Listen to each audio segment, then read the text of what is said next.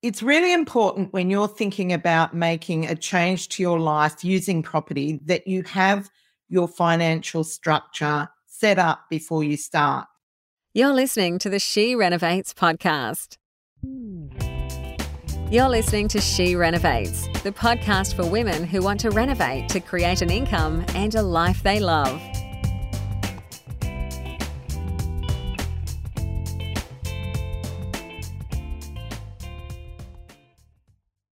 Hello, hello, everyone. It's Bernadette back with another episode of She Renovates today. And so today we're tackling the topic of funding your renovation. So this is a critical piece in the whole overall process. And so I just wanted to seed a few ideas that some you will already know, some are a little bit more outside the box.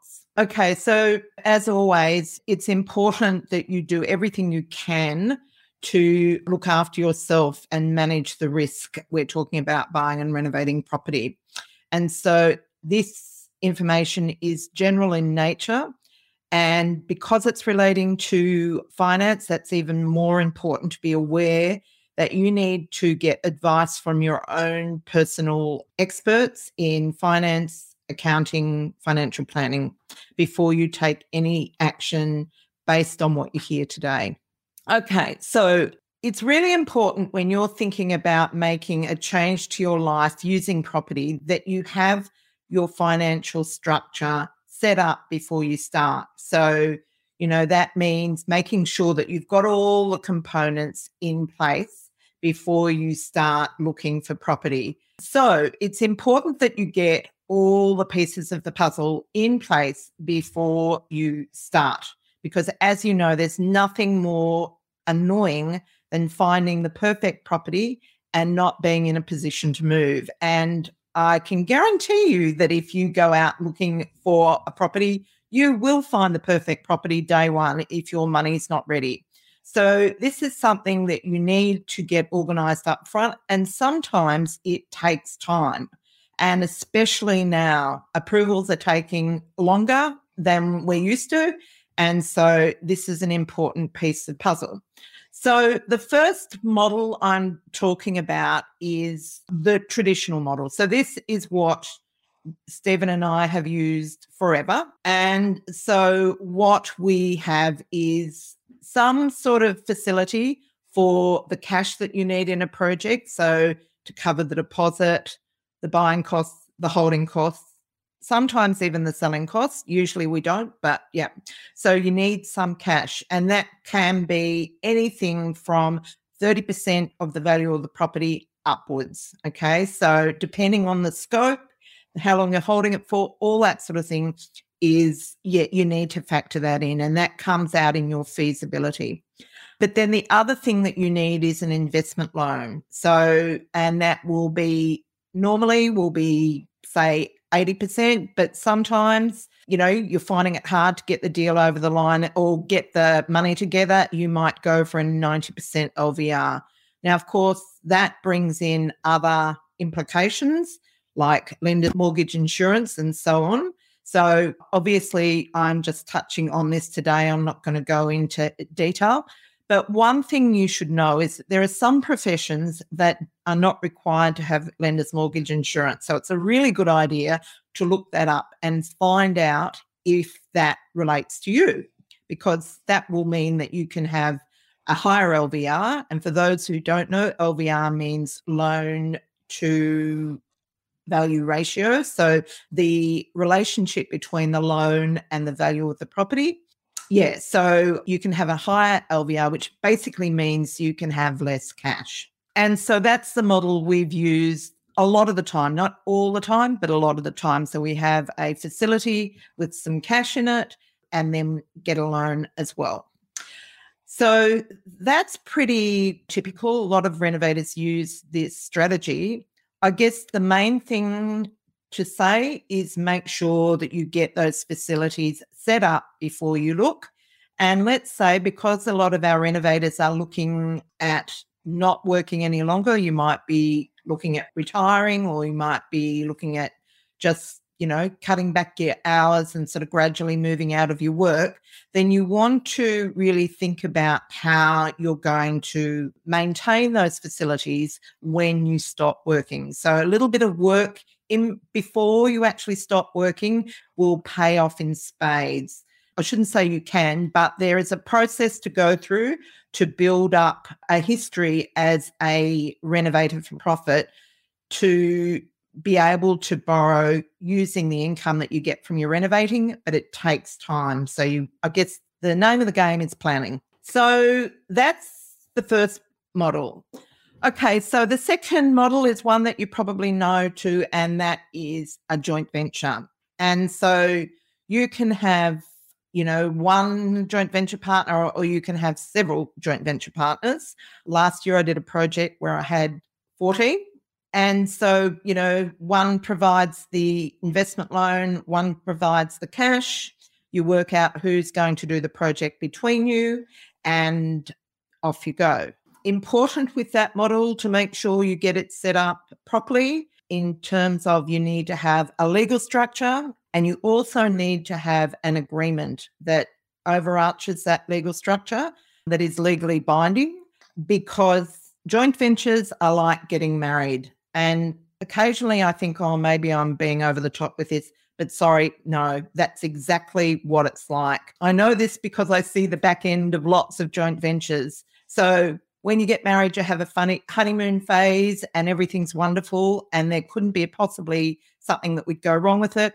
But as time goes on, things begin to get on your nerves. And you will find there will be times in your project when you don't like your other partner very much. So it's really important to be aware of that before you go into it and make sure that you plan for it. I always say if you come across conflict in a joint venture, work your way through it.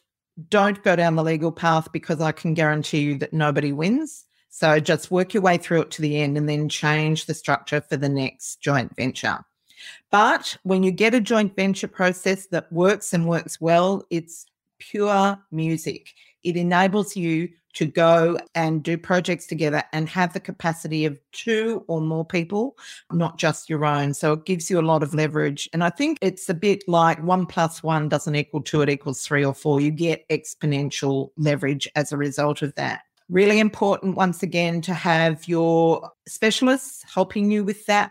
Do not skimp on the documentation because it will come back and bite you. And yeah, so on. I'm pretty sure I have done episodes on joint ventures. So if it's something that interests you, then please go back and look at those episodes. Now, number three is similar to a joint venture.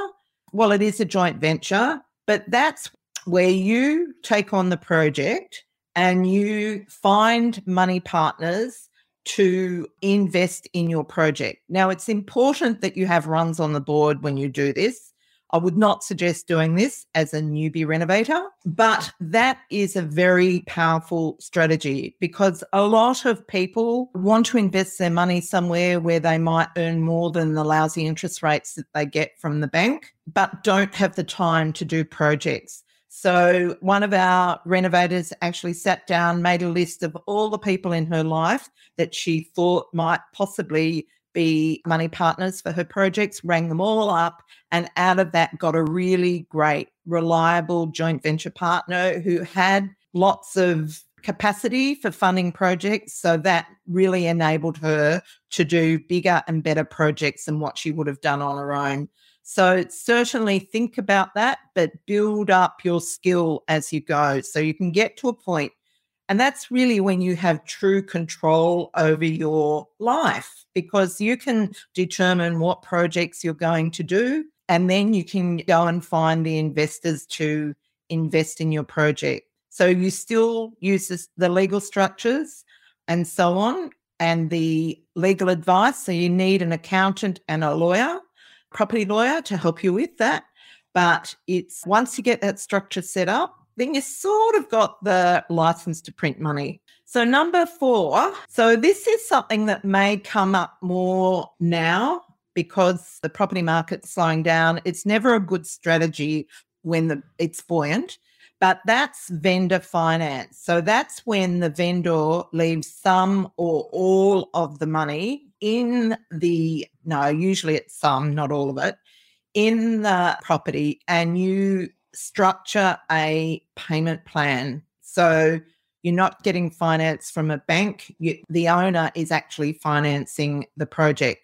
Now, as I said, it's never preferable because uh, for the vendor because when they list a property to sell, they want to get it sold and get it sold now. But when the market's cooler, then it often they when they're finding it harder to sell their properties, often it can be a win-win. Now, once again, you need to use a lawyer to help you navigate that because there are lots of things that you need to think about, like when do you get your name on the title? If you're paying for it, when does that get your name on the title? When do you need to pay out the balance of it? So, working out the terms of the finance and making sure that your interests are looked after. I have a friend who's done a few of these projects. And basically, what he does is buys properties that are suitable for Airbnb and because he's in business, he finds getting finance difficult. And so he, I think he's on his third, and he sort of buys it on vendor finance and then builds up the earning capacity of the properties to be able to get finance on it and then own it in his own right. And so the most recent project that he bought, to my knowledge, I haven't been talking to him for a while, was a vineyard in the Hunter Valley. And so he spent around about 18 months negotiating that purchase. And of course, once he got it, he was able to build the income of the property up and build the capacity to pay for it. So that's a rather creative out of the box strategy. Yeah. So another one, but as always, make sure that you've got the support of good advisors. Number five is Another out of the box strategy. So that's to buy a property with options. Now, once again, you need your lawyer to help you navigate the conditions of it because this path is studded with opportunities to slip up, but it's something to think about. So, in, when you buy something with an option, basically what you're doing is you're buying it and well you're putting in an expression of interest to buy it and you're paying a lump sum. So developers use this a lot and it has an end date on it. And so between when you sign the contract and the end date you need to decide whether you're fully going ahead with it or not. And i'll probably i'll give you an example of how that works or someone that actually uh, was doing this to just show you how it works. So basically, what she did was she saw a splitter block, which the vendor was having trouble selling, and mainly because the house on it needed to be demolished. And people looking at the block were unable to visualize really what they were getting. So all they could see was this house would need demolishing. And so when they looked at it, they couldn't really move forward on it. And the vendor was not willing to sort of spend the money on demolishing the house. So what she did is she bought it on an option. Often there it's a thousand dollars or a nominal amount. She paid to have the house demolished and then split the titles. So she had two titles. So she was attempting to sell both of them before the option expired, but she couldn't do that. So she did end up having to come up with the stamp duty. So stamp duty has to be paid before a property within three months of a property changing ownership. Had she been able to execute it fully, that she would have avoided having to pay that, but she did have to pay it. However, she was able to sell the two properties and then just pocketed the difference between what she needed to, she exercised her option, what she needed to pay the vendor, and the amount that she actually sold the two properties. So basically, the risks are that you don't get your project completely executed and sold in the time frame and these days that's highly likely. So that's why I'm saying you want to make sure that you work with a lawyer to make sure that you protected from things like that happening. But it's probably the only way that I've been able to figure out where you can sort of bypass the stamp duty step. It's not overly simple to do, so beware of that. But just to let you know, that is an option. Okay, and the last way so, this is really around if you've got a property and you need to fund the renovation on it, but you don't have the money to do it. So, if it's only a small amount, you can usually get a personal loan. So, often you can get an unsecured amount. They lend money for holiday, the banks lend money for holidays and so on, but it's usually like 10,000 around about 10,000. The second way is if you've got a credit card with a big limit, uh, then sometimes you can just do it through your credit card. And the third way is there are some funding sources that will actually lend you money to finish a project. They don't work on interest so much as a lump sum. So they're quite expensive. But if you do have a shortage of funding, look for those institutions that lend for, specifically for renovations to be able to fund a project. So I had one woman who had sold her she'd sold her property and had bought the second one and the settlement period was they didn't synchronize and so she had a period of time where she didn't have the money to settle so she went to one of those organizations got the money I think it cost her about 40,000, but it was a few million dollars for this couple of weeks. And that actually got her over the line because risking not settling can cost you a massive amount of money. And for her, that was worth doing. And the last way, number seven, which I haven't included a seventh point in here, but I thought I'd just add a seventh one, is there are private investors around or private borrowing organizations and you can borrow money privately for between 8 and 20%. So it's often not a great way to fund your reno, but if you're absolutely desperate to get something done and over the line, then you might consider that. Don't forget to book your tickets to She Renovates Live. Our early bird ticket offers are going to be ending shortly, and you don't want to miss it. Going to be amazing day. The theme is Million Dollar Renovator, which may sound a little bit get rich quick. So I just want to quickly dispel that. So if you make this take the right steps from the beginning when you start to renovate moving forward, the your capacity for impacting your life is exponential. And it's really about taking the right steps and choosing the right strategies. Now, a lot of renovators in particular get stuck in flipping for a few reasons. Sometimes, if you're renovating to replace your income, obviously that's what you need to do for a period of time.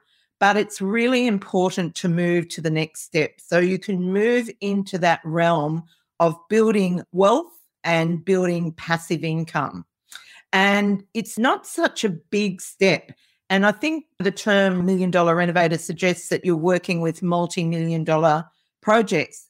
And often the projects are quite modest, but they have exponential returns.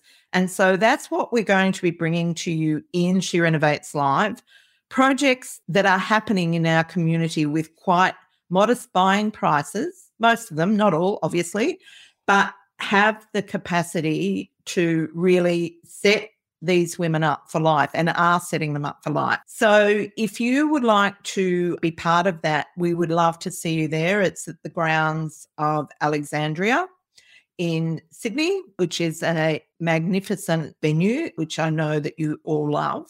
And we would really love to see you there. So, make sure that you get your ticket and join us. That's it for now. And Take care, everyone, and I'll see you next week. If you want to meet up with a group of savvy renovating, I shouldn't say it's all women because it's not, savvy renovators, I'll say, come over and join She Renovates. It's completely free Facebook group and it is growing at the rate of knots. We hit a thousand members just recently, and now it seems to have picked up momentum. And so they are all savvy renovating women and men that are working their little hearts out to live a better life through renovating. Join if you're not already a member and then ask, comment, and do whatever you would like to do in order to further your renovation journey. And that's it for me today. So I'll see you next week. This is the She Renovates podcast. To discover how to harness the power of renovating, check out theschoolofrenovating.com.